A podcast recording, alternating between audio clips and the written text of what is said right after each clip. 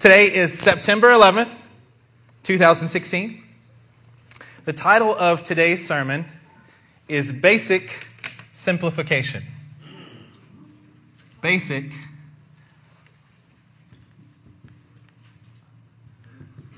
Simplification. Probably because I'm close to the board there. Um, if you'll turn it with me to Hebrews chapter 6 and verse 1. We're going to start off in Hebrews chapter 6, verse 1. Say there when you're there. And everybody's getting their notebooks ready. It's that first scripture of the day. You got to get everything in the right spot.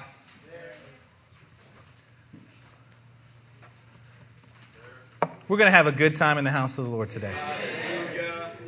We're going to continue to have a good time in the house of the Lord today. I feel like that today is, is one of those sermons, uh, what the Lord is doing in this season for us. I think it started much before today. I'm happy to pick up the baton and run with my portion of this. I think it's very important that we make sure that we go through and have a clear understanding of what the actual Word of God says for us to do in our lives. Amen. Hebrews chapter 6, verse 1 says this Therefore, let us leave the elementary teachings. Everybody say elementary. Remember those? I mean, most of us, uh, most of our kids have gotten back into school here or close thereof. Our family will start this week sometime. You have to leave the elementary teachings. What happens when you have a, uh, my daughter Anna is, is six years old? There are things that I present to Anna in a certain way that I should not present to Olivia in the same way because Olivia is more mature and should be able to handle those concepts. Likewise for Gabriel. Um, let, us just start with this. What do you tell a little small child? Let's, let's make it even younger than six. What do you tell a small child about where babies come from? As, as little as possible, right? The correct answer is comes from mommy's belly. Well, uh, that's not technically correct. You see a midsection that grows, but we're not talking a belly that produces the wrong type of exit plan.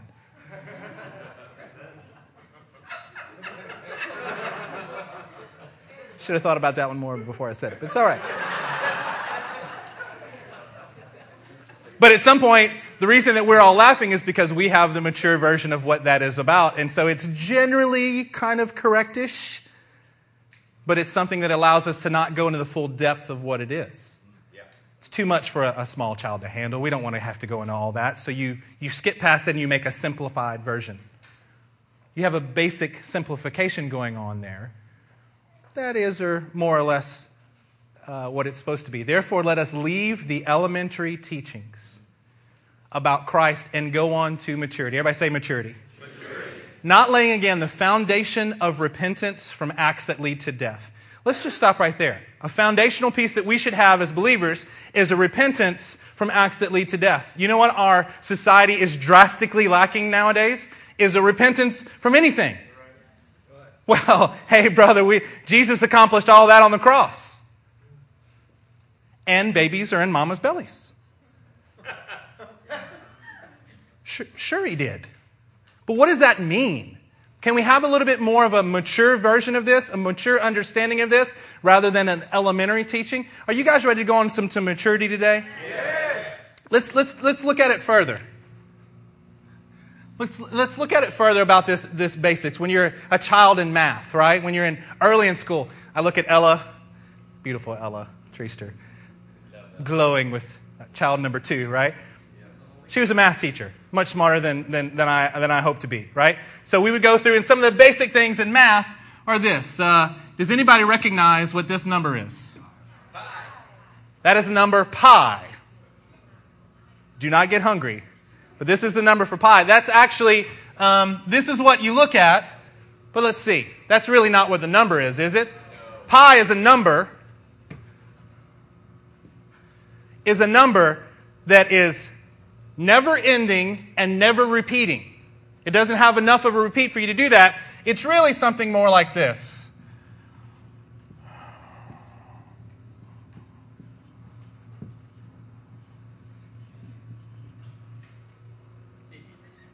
That's correct, by the way. That's LCM strong. Let's close in prayer. Thanks. That's all I got. One trick pony right there.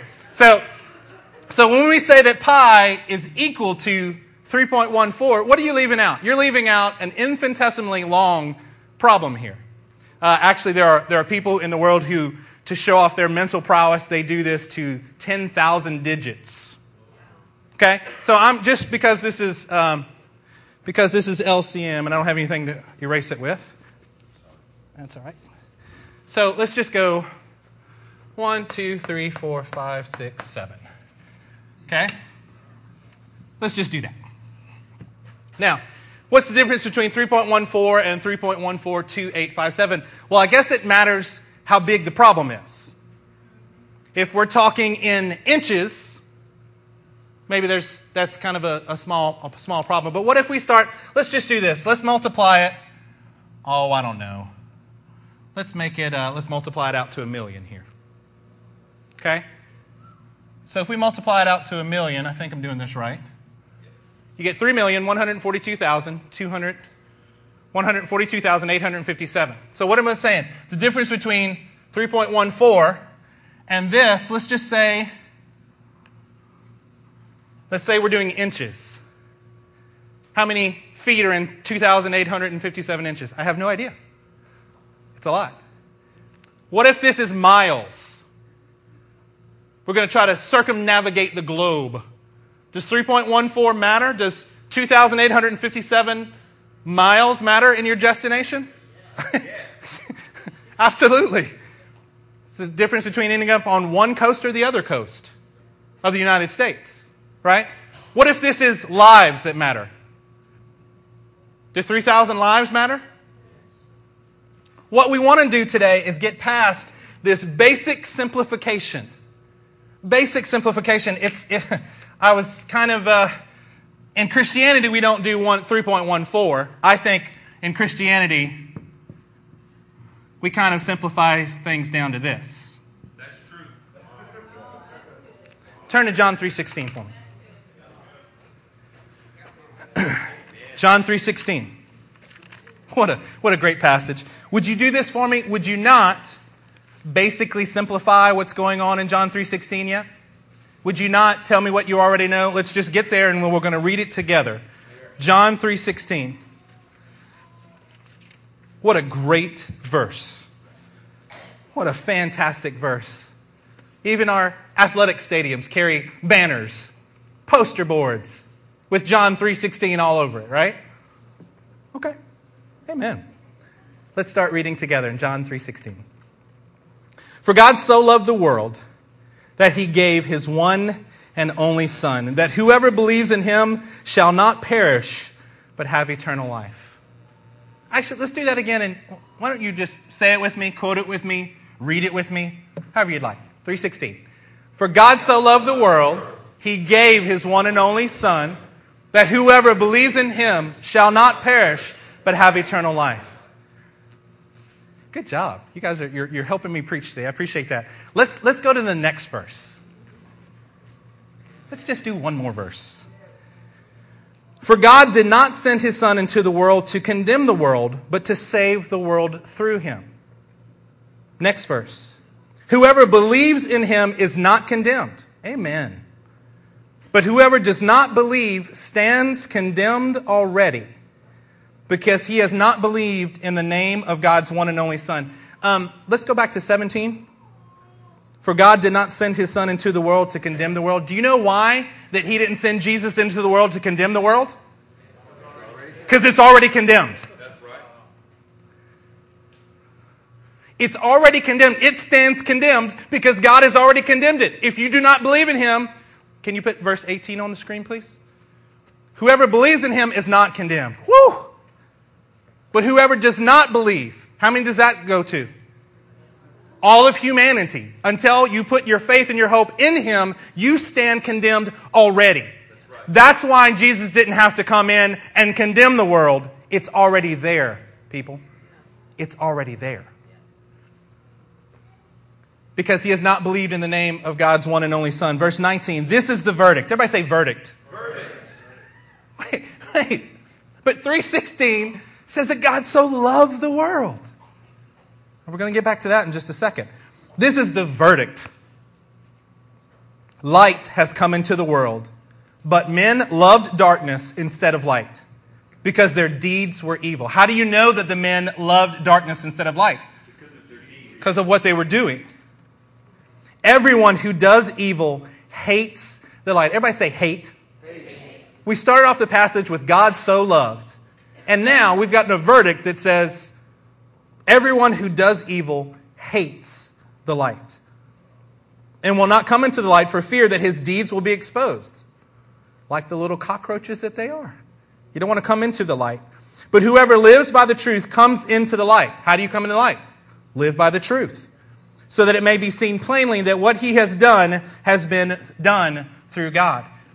Does it matter that we stop at John 3:16? Does it matter? Does it matter that we get a gospel that we try to basically simplify? Does it matter that we have a basic simplification going on to our gospel that at some point it's just not the gospel anymore? We've got some elementary version of this and we go, man, we got it. We are good. God so loved the world. You know what that word world is? Let me help you. God so loved the cosmos.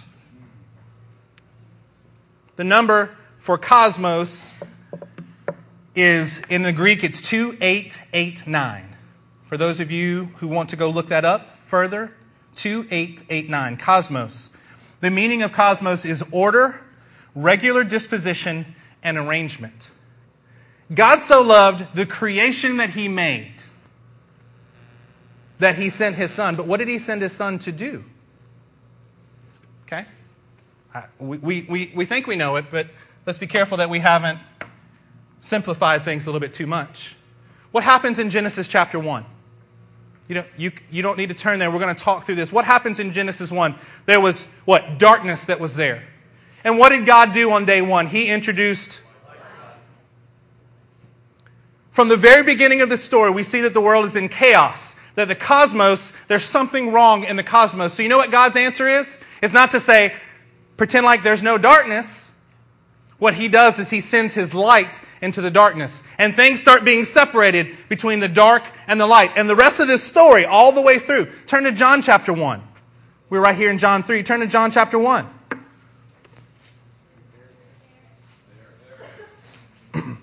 Let's start in verse 1. John 1 1. In the beginning was the Word, and the Word was with God, and the Word was God. He was with God in the beginning. Keep going. Through him all things were made. Without him nothing was made that has been made. Right? Kind of, isn't that the first part of that sentence? Through him all things were made. And just so you're not confused, without him nothing was made that has been made. Okay, we are, I got it now. Next verse. In him was life, and that life was the light of men. I've heard Pastor Eric teach this before, and, and when you're going down through John, one thing that my friend taught me was that you can replace the word light with life, and it works all the way throughout John. You know, you can also replace the word light with Jesus, and it works all the way throughout the book of John. Take a look in verse um, 6. There was a man who was sent from God. His name was John. He came as a witness to testify concerning that light so that through him all men might believe. He himself was not the light or the life. He himself was not Jesus, which he was directly asked. He came only as a witness to the light. The true light that gives light to every man was coming into the world. And then we get, so we see Genesis chapter 1. There's light that comes into the darkness because God cared about the world. So he begins a plan to enact, to correct, to fix this world, this fallen world. In, in John chapter 3, we see that Jesus is the light that came into the world to fix it. God so loved the cosmos that he inserted Jesus Christ into this as light. You know where we end up the story in Revelation 21? The new city, Jerusalem, comes down from the heavens, that God's place is now with men here, here versus us going there. He comes down to be with us here. And you know what? The Bible says that there's no more need for a sun. You know why? Because he's the light. In Genesis 1, you figure out that, uh, by the way, the light was given before there was a sun. We look at things in such a simplified version that we look at the sun and we equate that to light. God does not. He says, I am the light. We see in John, in the book of John, that Jesus is the light of the world. So from beginning to end, we have God so loving his creation, his cosmos, the order, the arrangement of things, that he is sending light into it to pierce the darkness. I love that thought. Because the world stands condemned already. It's our job to be the light. If we really think that God loves the world, yay, He loves the world. But what does it mean? We have to have a more mature understanding of it than this. When I start thinking about this, I think of uh, uh, one of my favorite Bible characters. I think of David. What is the stereotypical thing? If I say King David, what is the one thing that everyone in the room should know about David? Man after God's own heart. Can we uh, put up on the screen Acts 13 22? After removing Saul, he made David their king. He testified concerning, concerning him I have found David, son of Jesse, a man after my own heart. He will do everything I want him to do. How do you know that David had a heart after God? Oh, that's right. He did everything the Lord wanted him to do. Now, we know the story of David, right? We know how many mistakes he made, and he was a man after God's heart. Don't you just love that about David? Don't you just think about, uh, I think about him being a shepherd, even before he rose to be a king. Let's take a look at this heart that is after God. Let's turn to Psalm 139. What a great passage. Psalm 139. You guys with me? Yes. All right.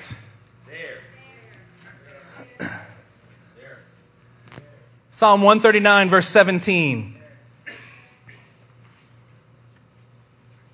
I love David. God. I want to have a heart like David. How about you? Do you? Yes. Yeah, I definitely do. Psalm 139, verse 17. How precious to me are your thoughts, O God. Whew. How vast is the sum of them. Were I to count them, they would outnumber the grains of sand. Now, I'm not going to try to quantify that. David's saying, if I tried to count your thoughts, it's as silly as me trying to count the grains of sand on a beach. On 10 beaches. On all the beaches in the world. I'm going to count the grain of sand. The grains of sand. Lord, your thoughts are limitless. How precious they are to me. Every single one of them. Every time I find a thought, I think it's incredible. Were I to count them, they would outnumber the grains of sand. When I awake, I am still with you. Look at verse 23. Search me, O God, and know my heart. Test me and know my anxious thoughts. See if there is any offensive way in me and lead me in the way everlasting. Wow. What an incredible thing. Oh, you know what?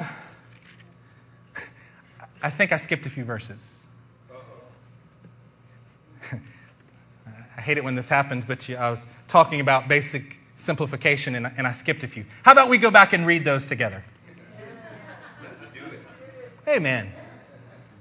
Let's go back to verse 19.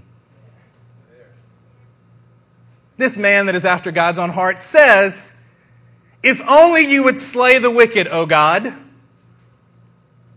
Away from me, you bloodthirsty men. They speak of you with evil intent. Your adversaries misuse your name. Do I not hate those who hate you, O Lord? And abhor those who rise up against you? I have nothing but hatred for them. I count them as my enemies. Search me, O God. Hey, folks, have we overly simplified this gospel? Are we trying to make something that is not there? Are, are, we trying to just look at it and see only what David is saying here is search me, O God, and know my heart. You know why? I want you to search me, Lord, to know that those that you hate are the same ones that I hate. Pastor, are you preaching a sermon on hate? I absolutely am. Lest we stay in an elementary fashion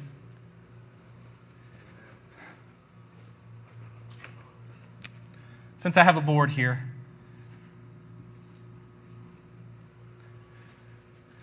This is my depiction of religion. You can insert the word denomination. You can insert the word insert any word you like here. This is what let's just go with denomination here for a second. This is what we try to define as God. We put we literally put God in a box. We literally stick him here and say, This is what we know about God. We have 14, 17, 25 definable doctrine points that you can go to because we have defined God. We know his limits, we know where he stands. And you know what most church services are? Trying to figure out different ways for a preacher to preach only what's inside the box. What's the problem with only teaching what's inside the box? Like, it's pretty boring, doesn't it? How many years can you go to church and not have figured out every one of their 14 points of doctrine. So you know what we do is we want to keep hearing, just keep teaching me. Keep teaching me exactly what I already know. But I want you to do it in a way that entertains me because you want me to keep coming and paying tithes to you. How in the world do we think it's okay to put God and confine him to any set? To anything? What happens if God wants to show you something that's right here? The problem with denomination is you can't do that without exiting a denomination. Or at least exiting the basic premises of these things. Does this make sense to you? We are trying to get to a mature version so that we do not have a gospel that is basically simple. Let's look at the things. We take, we've taken David, who says, Do I not hate those who hate you?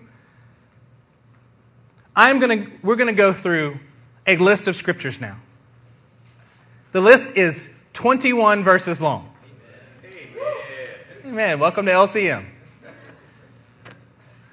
There have been people who visited with us and they're like, oh my gosh, I read more verses today than I've read like in the last month. Well, shame on you if this list extends beyond what you've read in the past month, but we're going to read it together. We're going to start in Exodus chapter 20 and verse 5.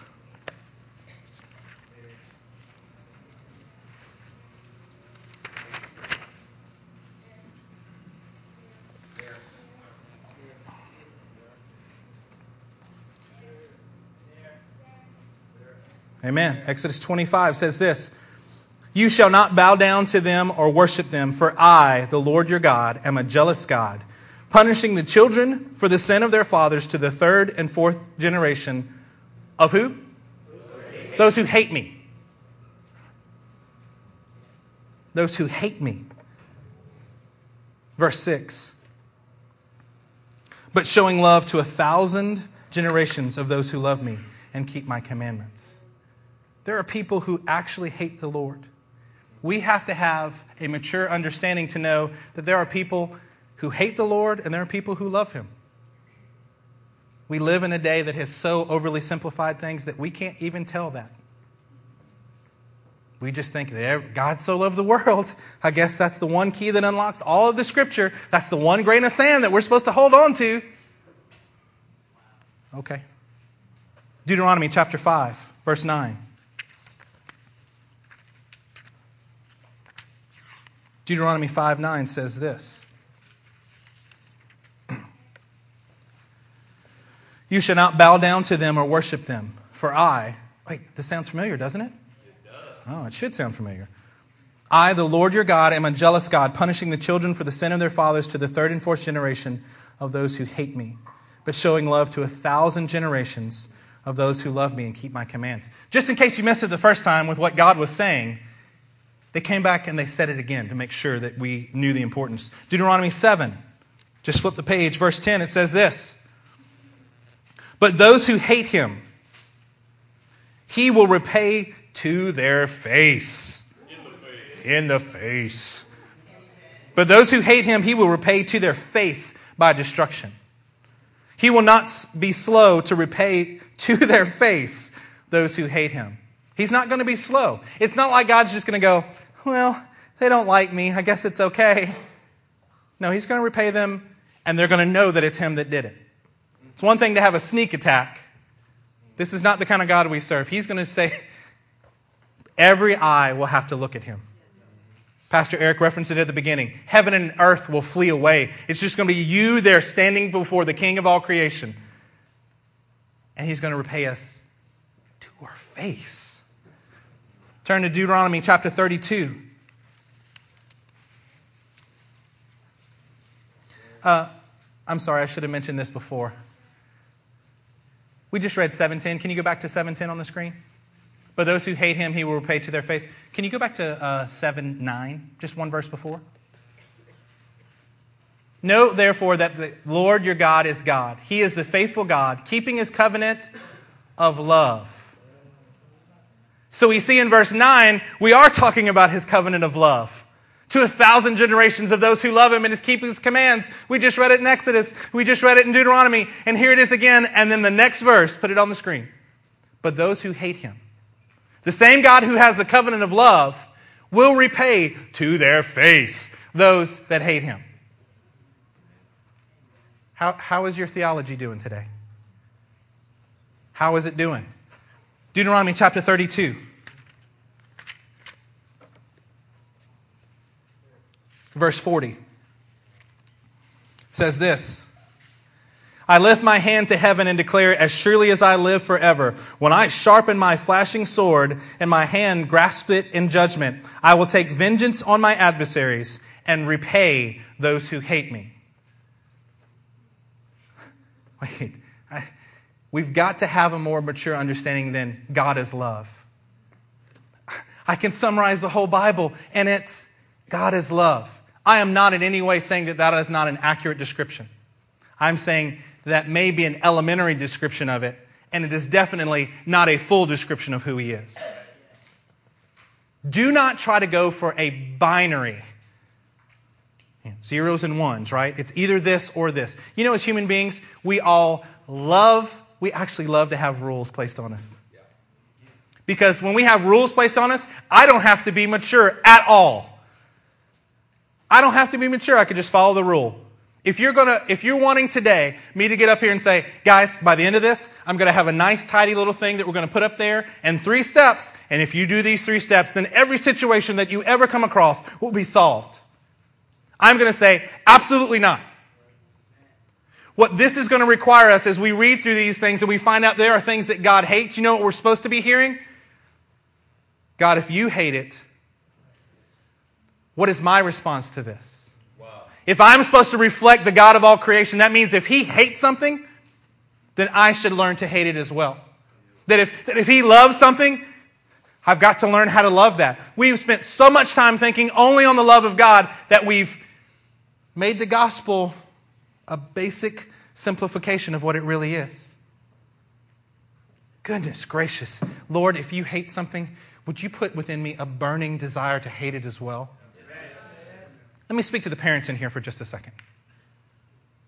It is a good thing, it is a good thing for your children to know that you can only push the authority in their life so far before there is some type of response. Amen. Now, if you hear in that that you are full, there are people in the world who abuse their children. They abuse everything about that. You know what that doesn't do to this? It doesn't change that what I said was right. God will hold you accountable if you don't do this well, but I want my son to know that he can only, he can only push me so far. There is only so much love and affection and mercy that I have because that will run out at some point. And when it runs out, I want my kids to be afraid of me. Yep. That's my personal, I think, scripturally backed view on how I want my kids to understand me. Gabe, come here for a second.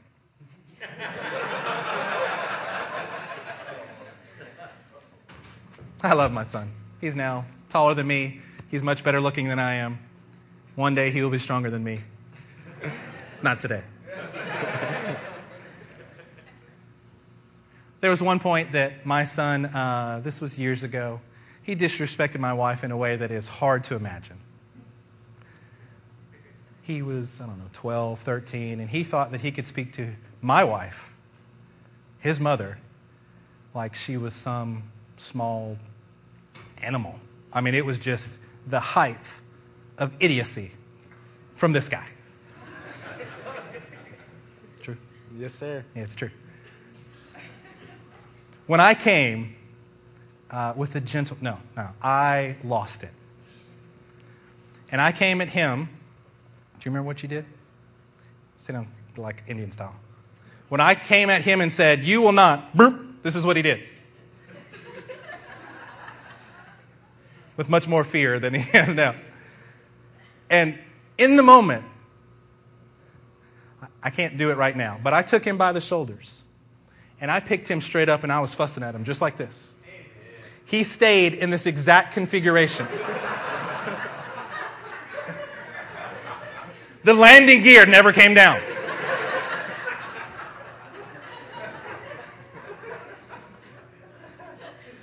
After about 15 seconds of me just railing him, I realized the landing gear never came down. I realized at that moment how angry I was. So he was still Indian style. There was nothing touching the ground but his dad. ah, if you ever speak to my wife that way again, if you want to talk to her like you are some adult, I will take you outside and fight you like you're an adult. You can go sit down. You know, you know what? You know what he never did again, as far as I understand? He never spoke to my wife that way again. Amen. He learned that lesson. I think he was afraid of dad. That is a good thing. We need to be afraid that our Father's not going to be pleased with us if we think that we can love things that he hates or hate things that he loves. Either direction we should be very, very afraid of who he is because he's going to repay those who actually hate him. Because the problem is, is if we start loving what he hates, maybe it shows that we are not his children. Second Chronicles chapter 19. Second Chronicles 19. We're going to start in verse. Oops, I'm in First Chronicles. That's why it doesn't make sense. Second Chronicles 19. Let's start in verse 1. When Jehoshaphat, king of Judah, returned safely to his palace in Jerusalem, Jehu the seer, the son of Hanani, went out to meet him and said to the king, Should you help the wicked and love those who hate the Lord? Because of this, the wrath of the Lord is upon you. Wow. Turn to Psalm chapter 5. The wrath of the Lord is upon us when we love that which he hates. Psalm chapter 5. Hey Amen. We're back to King David again, aren't we?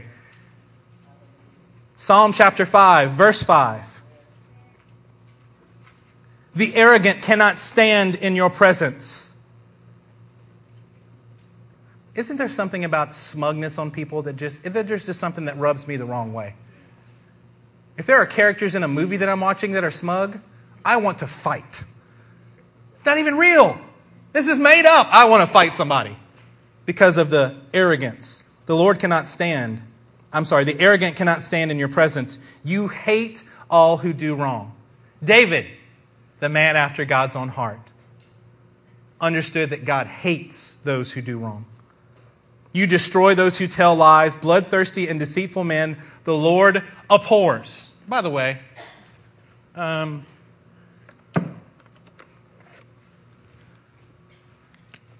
Do you know what the word for hate here is? this is great. You can't make this stuff up.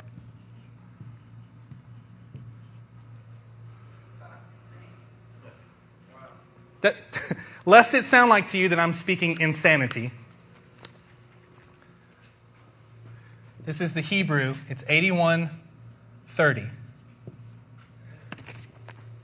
You know, you know what the definition of sane is? when we're seeing these words, uh, hate, each one of these that we say are hating right now, this is the word that's being used, right? You know what it is? Um, they say that it's the antonym, the opposite of the word ahab. It is the opposite of love. Well, may, well maybe, maybe the scripture is not really meaning hate. Maybe it means like a distaste for. The word that is being used, there's an insanity to think that God can't hate somebody. It is actually the sane version. That's not how you say it, right? This is the word, though, that is the opposite of love. It means exactly what you think hate means. Turn to chapter 11, Psalm 11, 5.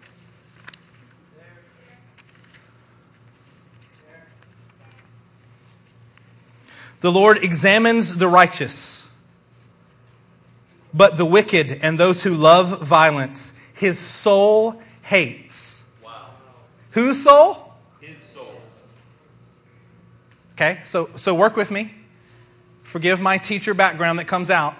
The Lord examines the righteous, but the wicked and those who love violence, his soul hates. So whose soul is that? It's got to be God's, the Lord's soul. The Lord's soul hates it? The word that comes to mind is God has a visceral reaction to the wicked. When, when I come to church, uh, I see somebody like Abimbola. When I, when I see Abimbola, you know what happens? I immediately get happy. I'm like, I love that brother. He's awesome. When I see some of you guys, I walk in and I'm like, ah, I love this. I love my church. I'm trying not to make it corny. I just really love you guys that much. I walk in, I'm like, ah, I'm here at church. Have you ever had a situation where you can just look at someone, you can think about somebody, and your blood starts to boil? Yes. Apparently, you're reflecting the Lord in that feeling. You understand what He feels when He views the wicked. In your anger, do not sin. The Bible never says not to get angry. No matter how you've been brought up, no matter how you've been brought up, no matter uh, what your parents taught you. By the way, amen, that only goes so far in your life, folks. That is not the forever excuse not to become mature in Christ. My parents didn't do it well. Well, la di da, most of our parents didn't. So we're going to go ahead and be mature about this and say, you know what? It is not the, the end all to say, well, my dad was terrible. It's not. What we have to do is understand that no matter how we were taught, that it is a righteous thing. God put emotions in us. God put our intellect in us. God put our will in us. He is the one that's formed us this way. So you know what? You're supposed to be angry at things. You are supposed to hate things that God hates. You are supposed to abhor things that God abhors. That's right. But the wicked and those who love violence, God's soul hates it. Turn to 31, chapter 31, Psalm 31 6.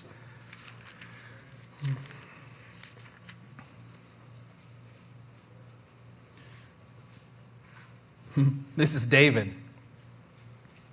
David says, I hate those who cling to worthless idols. I trust in the Lord. David is reflecting God's exactly what God has said before, but he's reflecting it. Turn to 45, verse 7.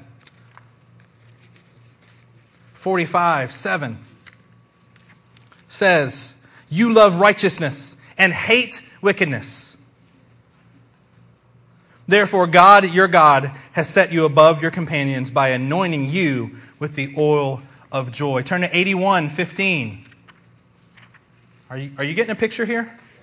81 15. Those who hate the Lord would cringe before him, and their punishment would last forever. If we would do what we're supposed to, those who hate the Lord would learn to cringe before him. If we are his ambassadors and we respond the same way that Christ responds to them, then you know what they go? God, those people, what, what is, the, what is the easiest excuse that people have for not wanting you to go to church? Christians are a bunch of. They say one thing and they do another. How about we say exactly what God says and we do exactly what He tells us? Amen. Then they will cringe. They can't dismiss those who are really walking in the Lord, you cannot dismiss a man who does that. You cannot dismiss a woman and say, oh, they're a hypocrite. You're a liar and you know it. There's no hypocrisy found here. What we're saying is the words of God, and they, that hypocrisy thing goes away when they actually come in front of a man or a woman of God. That is not an excuse that comes. You going to go up to Eric Stevens and tell him he's a hypocrite? He might be a lot of things. He ain't that. You can walk up to Justin Treaster and tell Justin Treaster's a hypocrite? Nope. Just silliness to think that. Turn to 97. Psalm 97:10.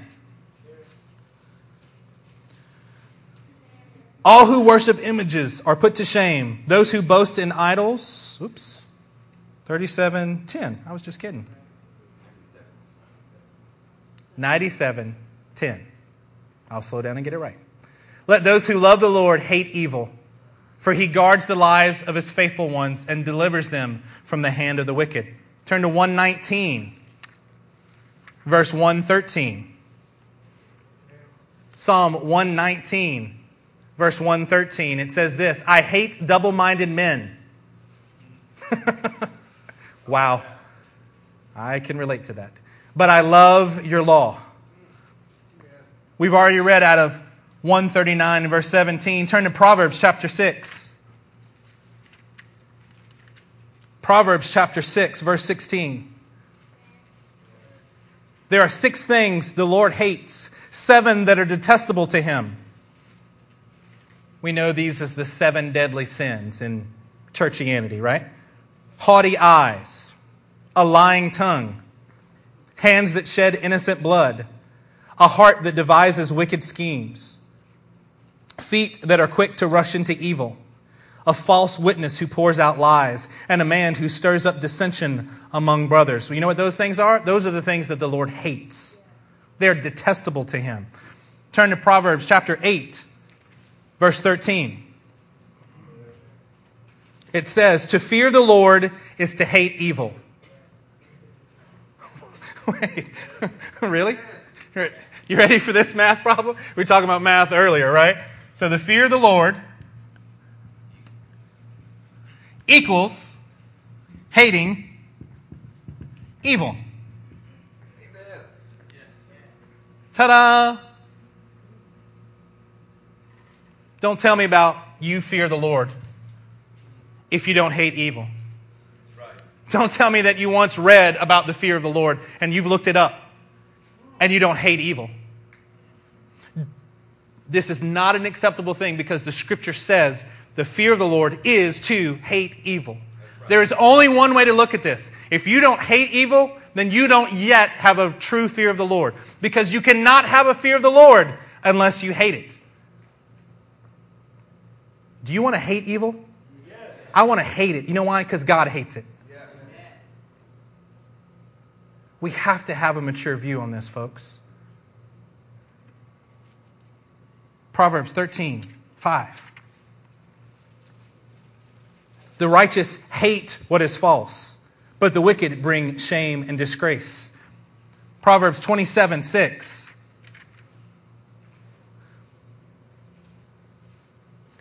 Wounds from a friend can be trusted, but an enemy multiplies kisses. The reason I put this one in here is the word enemy is the same word 8130.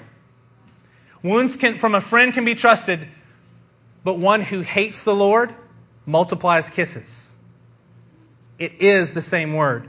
Take a look at Ecclesiastes 3, verse 8. There's a time for everything and a season for every activity under heaven. Verse 8 says, a time to love and what? Read it out loud. Pastor Wade, we get it. You're, you're beating this in the ground. Yes, yes, I am. Because you know what happens? Is most of the church world is so far pegged to the left about God's love that the thought, the thought that He's going to hate something. Let, let me, let me um, give this metaphor for this. I feel like our church right now is at a point where we are a large ship that God is turning to make sure that we stay perfectly on course. I don't think I can actually read enough scriptures to you for that when you go out, you're going to hear it now and be like, yes, amen. Oh, yes, we agree. Pastor, you're going on. Yes, I'm going, I've got more too. It's got to be that we so have this message in our heart that we understand the fullness of who God is so that we can go out and hate the evil. So that we can actually have a fear of the Lord. And then we begin to have some wisdom. Then we begin to have some knowledge and understanding of who He is because we actually hate the things that He hates. Jeremiah chapter 12, verse 8.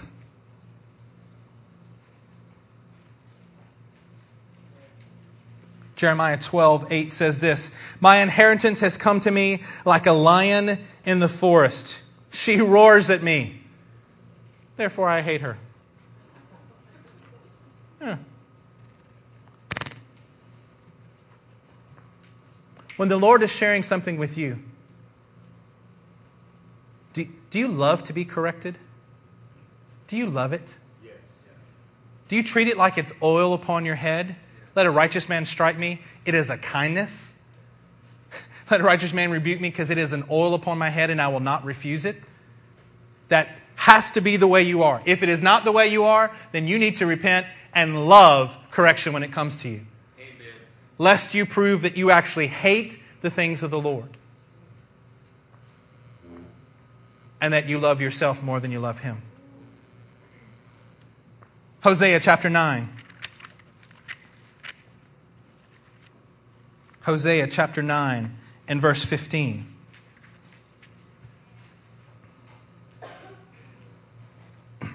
Because of all their wickedness in Gilgal, I hated them there. Because of their sinful deeds, I will drive them out of my house. I will no longer love them. All their leaders are rebellious. I will no longer love them. Wow. I hate them. Amos chapter 5. Amos chapter 5 and verse 15.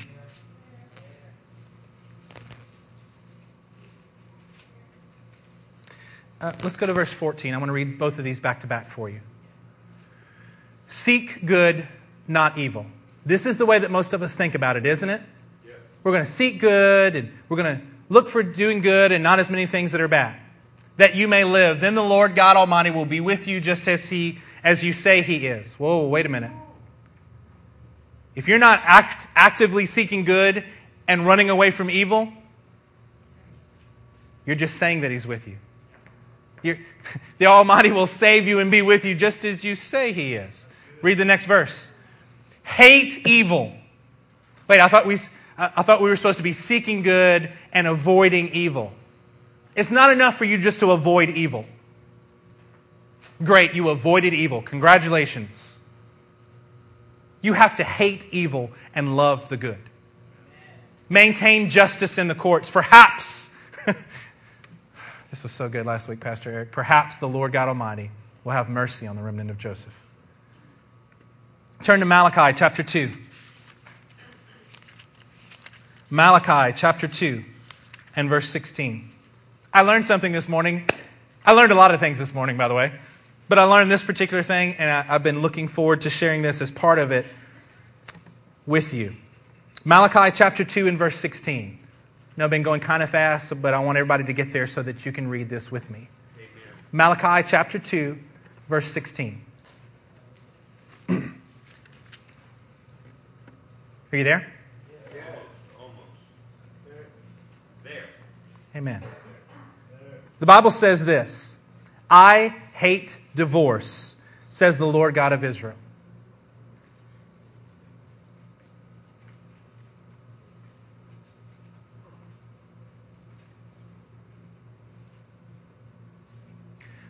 But, Pastor, what about? I just want you to listen to what's being said. I hate divorce, says the God of Israel.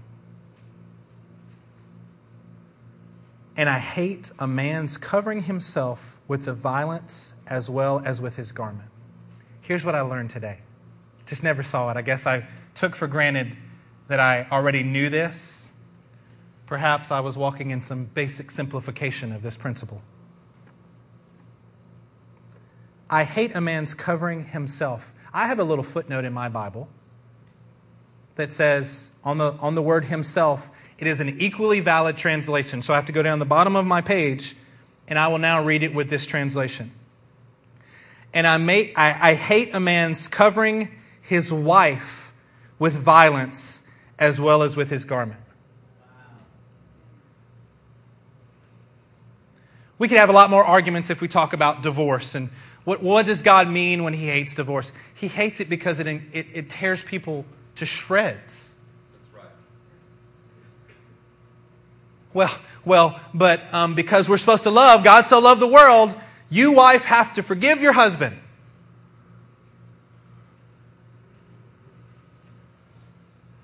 I hate a man covering his wife with violence as well as with the garment.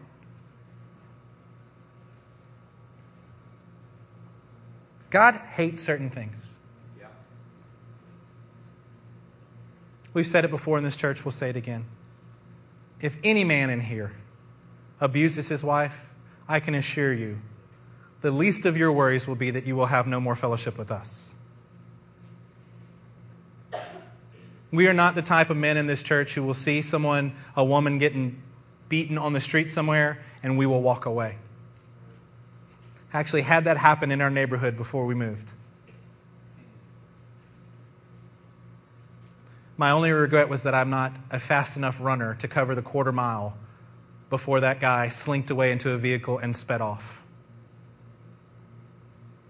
I'm sure the Lord was gracious in that moment.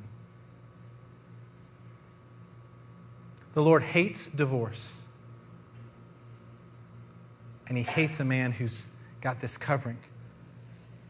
well, when we have a simplified version of the gospel, then we presume that just because someone said that they're sorry, that we then have to take them at their word.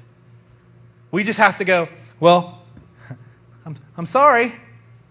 I'm sorry I punched my wife. God hates your actions, He hates it. The fact of any type of forgiveness that would be offered, it's got to be conditional.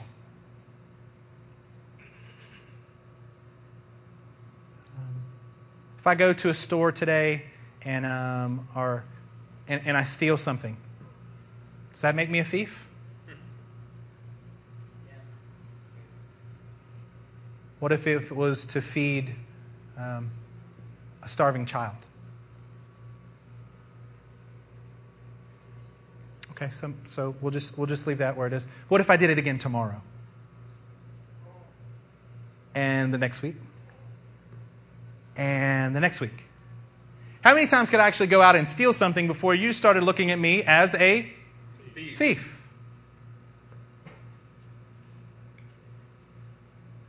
Why is that clear to us? And when we talk about standing in God's presence in a church body and people continuing in sin, why is that not nearly as clear to us? Because we're deceived. We've said it before. The problem with deception is the people who are deceived don't realize they're deceived. The people who actually love themselves and hate the Lord don't often sit around going, you know what, I hate God. They go, eh, I'm a pretty good guy. There is a conditional amount of forgiveness here. Let's take a look at Exodus chapter 23. Exodus 23.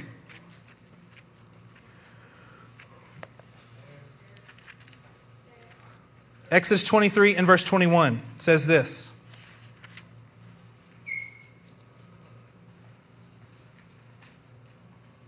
This was after God told them about sending an angel ahead of them. Verse 21 Pay attention to him and listen to what he says. Do not rebel against him. He will not forgive your rebellion, since my name is in him. God does not excuse rebellion. He does not excuse your rebellion. now, we've all walked in rebellion before, but the truth is, is that's no longer who we are. The grace that God gives allows us to come and change from what we were to be something new, a new creation. But we cannot continue to walk in rebellion and think that we will find His forgiveness. His words throughout the, word, throughout the Bible tell us this. Turn to Deuteronomy chapter 29. Deuteronomy 29. Let's start in verse 16.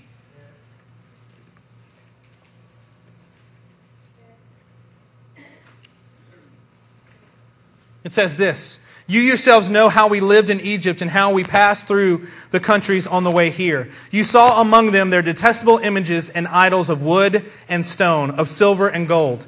Make sure that there is no man or woman, clan or tribe among you today whose heart turns away from the Lord to go and worship the gods of those nations. Or at least, at least idolatry was just something of long, long ago. At least there's nothing in our day and time that people find idolatrous. We've, we've clearly passed all of those. Make sure there is no root among you that produces such bitter poison. Wow. When we allow our hearts to be swayed by things, when we allow our hearts to be swayed by position or by titles, we are allowing a bitter, bitter poison root to take hold in us. When such a person, verse 19, hears the words of this oath, he invokes a blessing on himself. I now pronounce a blessing on me. Oh, okay.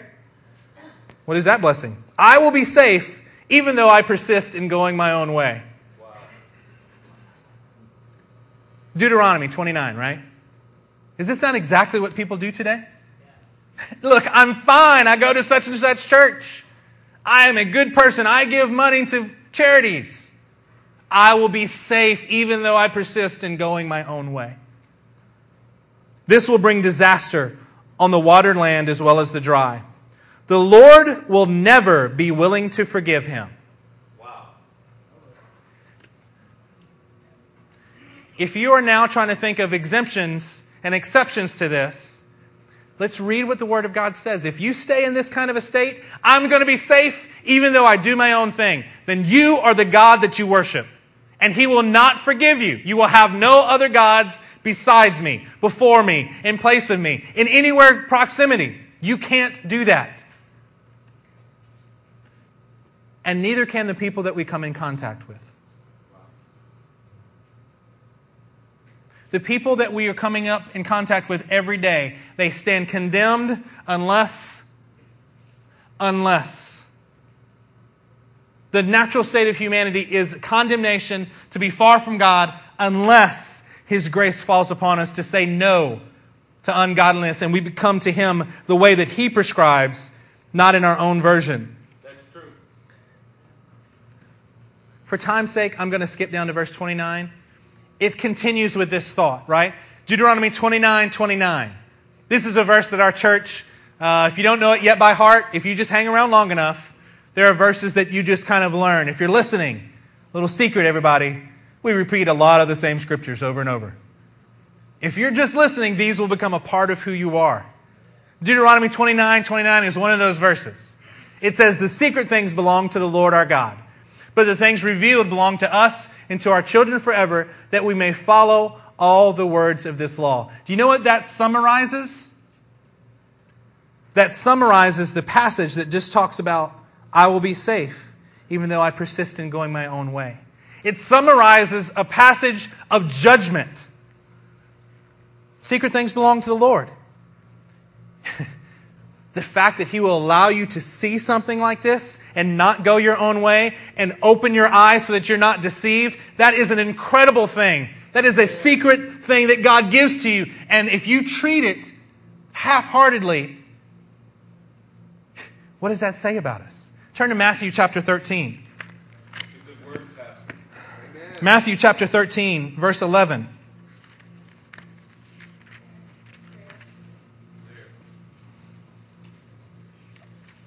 Matthew 13 11 says this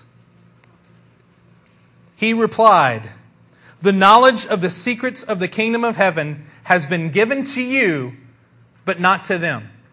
This idea that we can come and get repentance anytime we want. Every drug addict thinks they can stop at any point they want. Isn't that one of the definitions? Man, I can stop. It doesn't control me. And you're looking at them going, it's the only thing that controls you. That's all that you think about. The knowledge of the secrets of the kingdom of heaven has been given to you. You can't come to the Lord unless He draws you, unless His Spirit allows you to come to Him. You can't even see Him anyway. But not to them. Do you know why, why Jesus spoke to people in parables? You know why? So they wouldn't see. so they wouldn't hear. Take a look.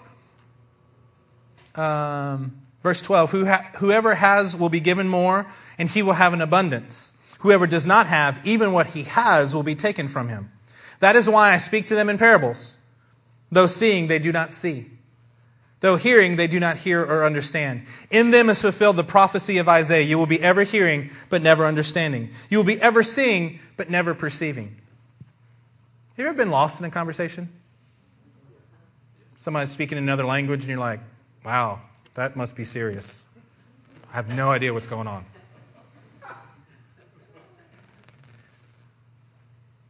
One of my earliest, uh, when I first got to college, took this ridiculous math class. Ella would have probably breezed through. I was struggling because it felt like the professor was writing with one hand and erasing with the other. I was like, ah, I don't, I don't understand what you're saying. Is it amazing to you that Jesus spoke to people in a way so that some of them would hear the words that, were, that he was speaking, but not at all get the true meaning of what he was presenting? But God so loved the world Yes, he does. It's true. But he also hates those who are wicked. Yeah. He loves righteousness and hates wickedness.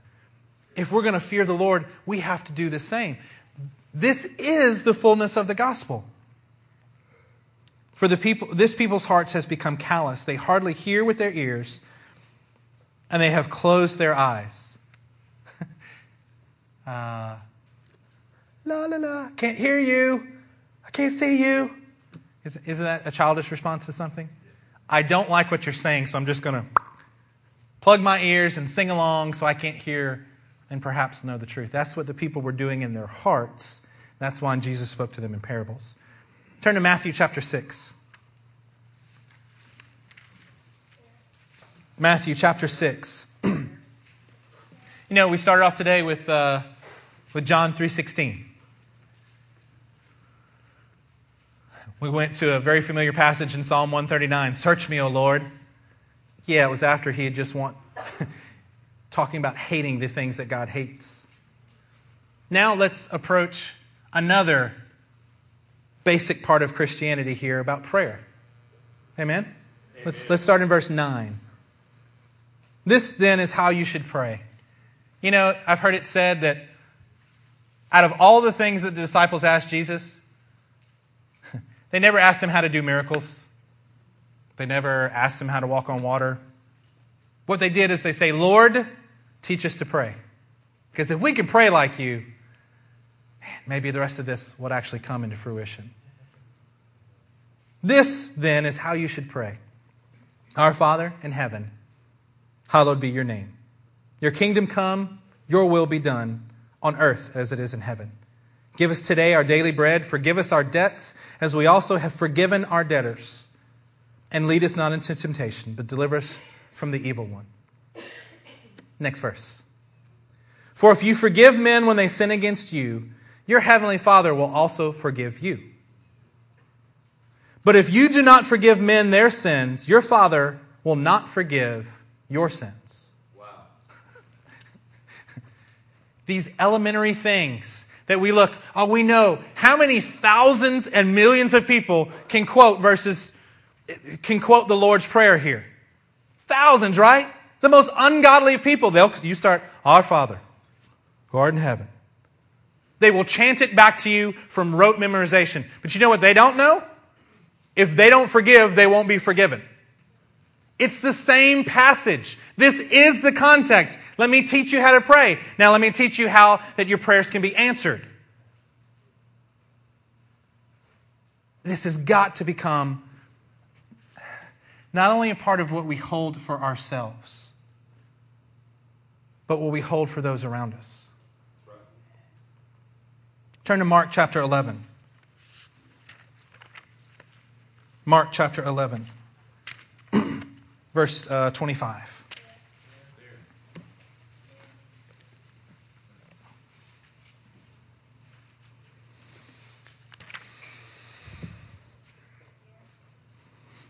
It says this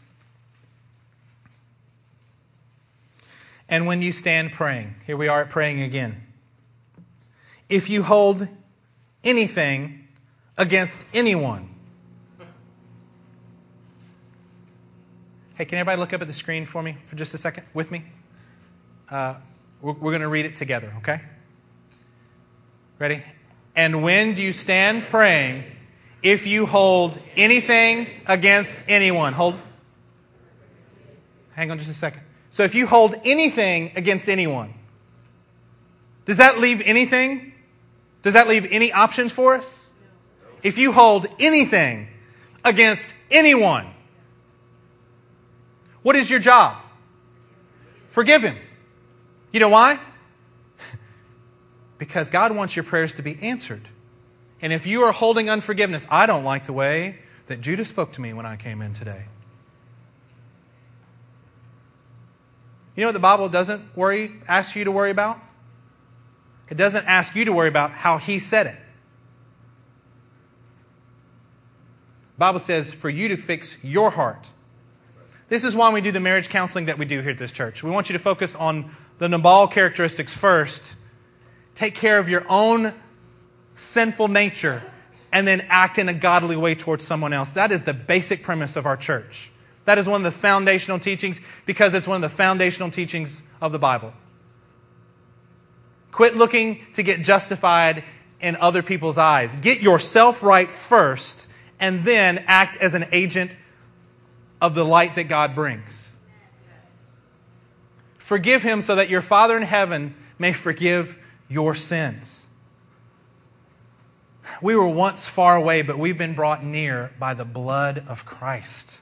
Let's turn to uh, Psalm chapter 36. Psalm chapter 36. I talked about it earlier. We want to have rules spelled out for us. We want to have religion. We want to have a denomination to tell us what we can think and what we can't think, what's right and what's wrong. But it removes from us if I'm doing what someone else has told me to do, then it's real hard for me to, I may not have the, I won't have the same passion. I won't have the revelation because I just went, oh, I guess. I guess I'll just do it because Elder Steve said to do it. He seems to have a walk with the Lord.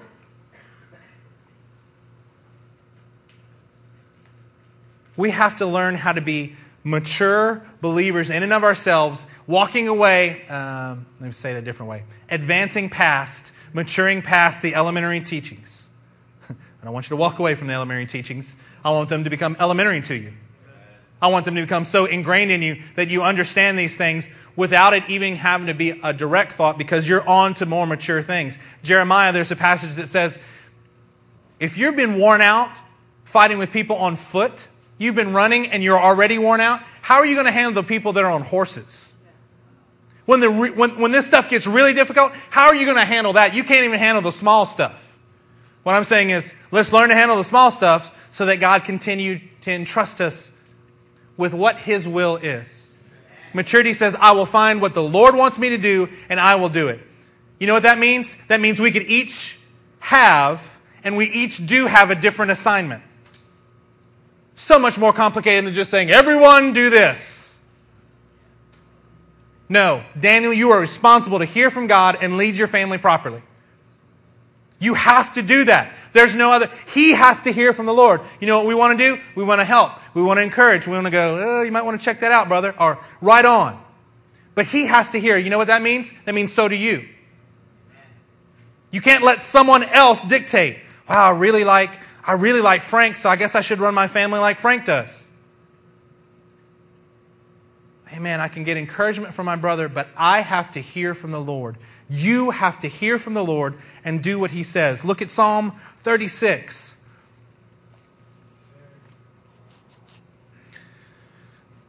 An oracle is within my heart concerning the sinfulness of the wicked. Good way to start it off, right? There is no fear of God before his eyes. For in his own eyes he flatters himself too much to detect or hate sin. Did you catch that? For in his own eyes, he flatters himself. I'm reminded of Revelation 3. Hey, we're good. We're rich. We got everything going on. We don't need anything. God said, You're wretched. You're poor. You're blind. You're naked.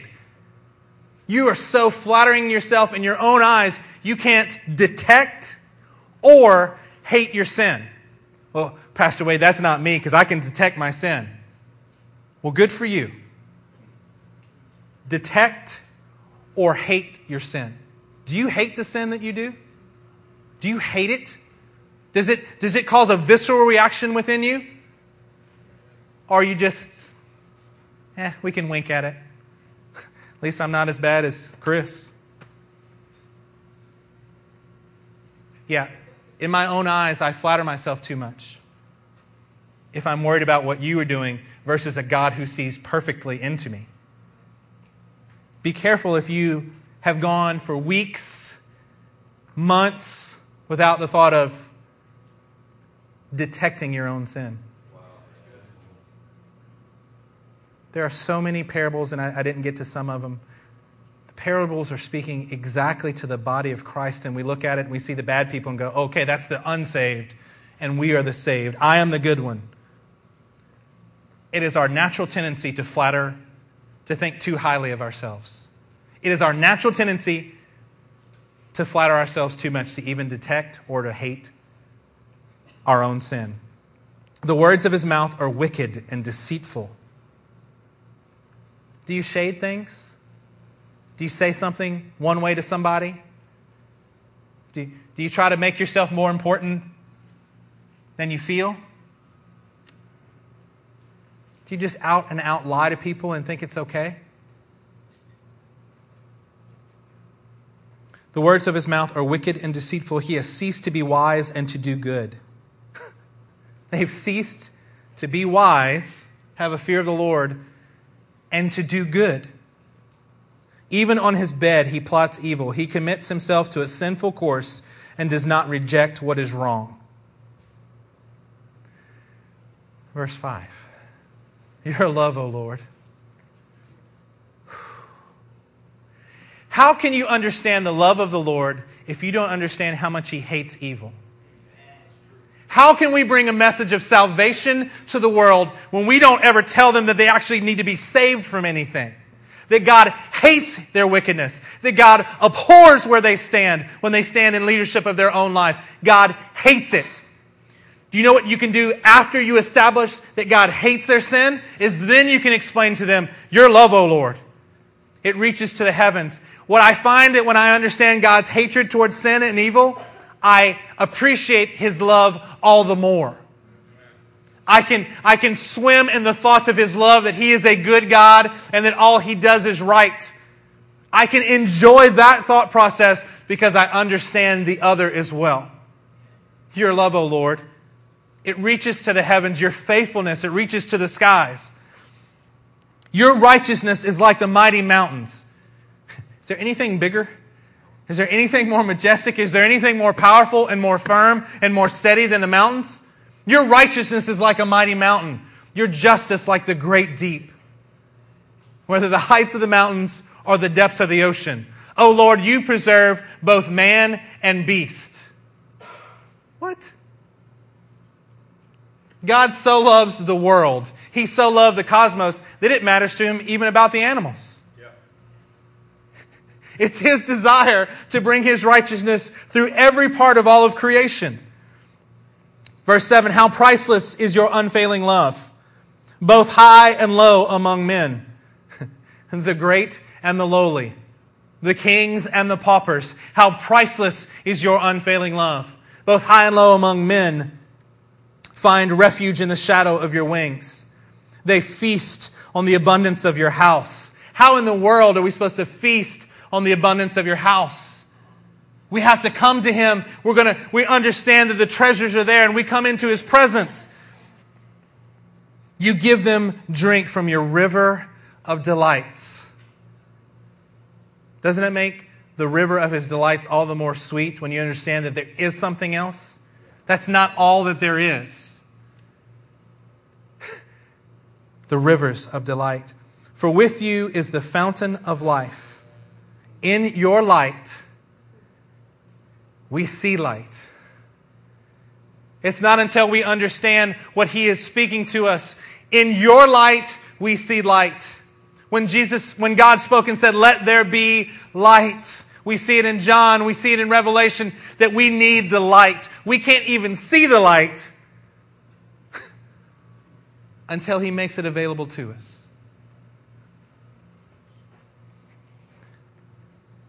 Verses 1 through 9 give us a picture of the wicked and then God's glorious righteousness. Look at verses 10 through 12. Continue your love to those who know you, your righteousness to the upright in heart. May the foot of the proud not come against me, nor the hand of the wicked drive me away. See how the evildoers lie fallen, thrown down, not able to rise. The picture of what this is an oracle of my heart concerning the sinfulness of the wicked.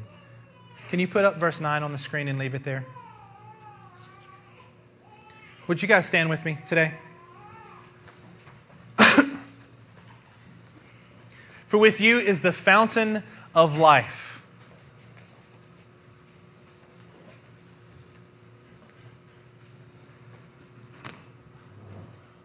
What I want you to be able to walk away with today is this. If the Lord feels a certain way about something, so should I. Amen. If the Lord hates something, I should hate it. The opposite of love, I should hate it. Did I give you enough verses today that there are things to let you know that there are things that the Lord hates? Don't you walk away from this.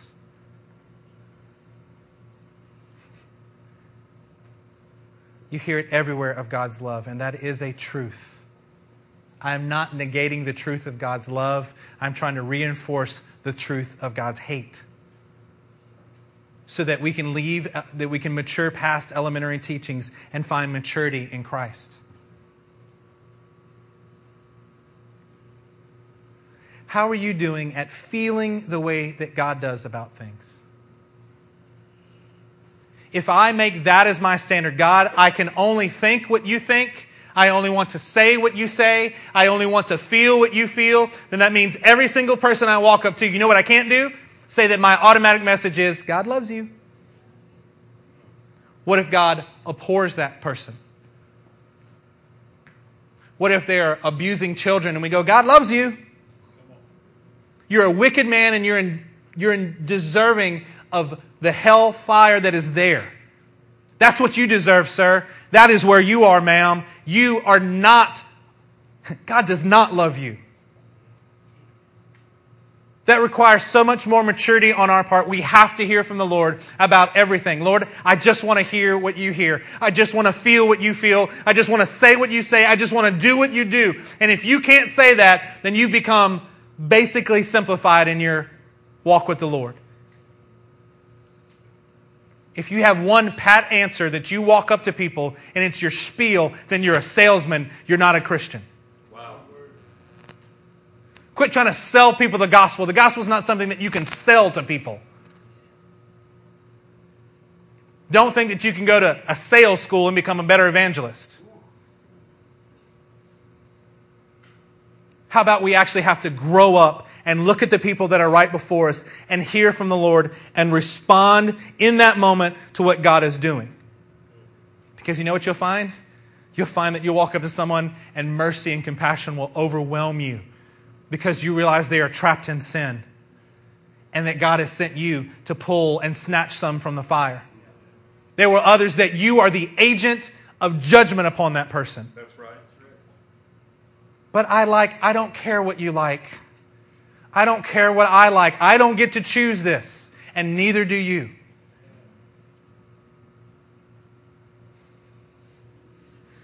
I wonder what our church would look like if we all only reflected God's heart. I'm not presuming that we'd be bigger.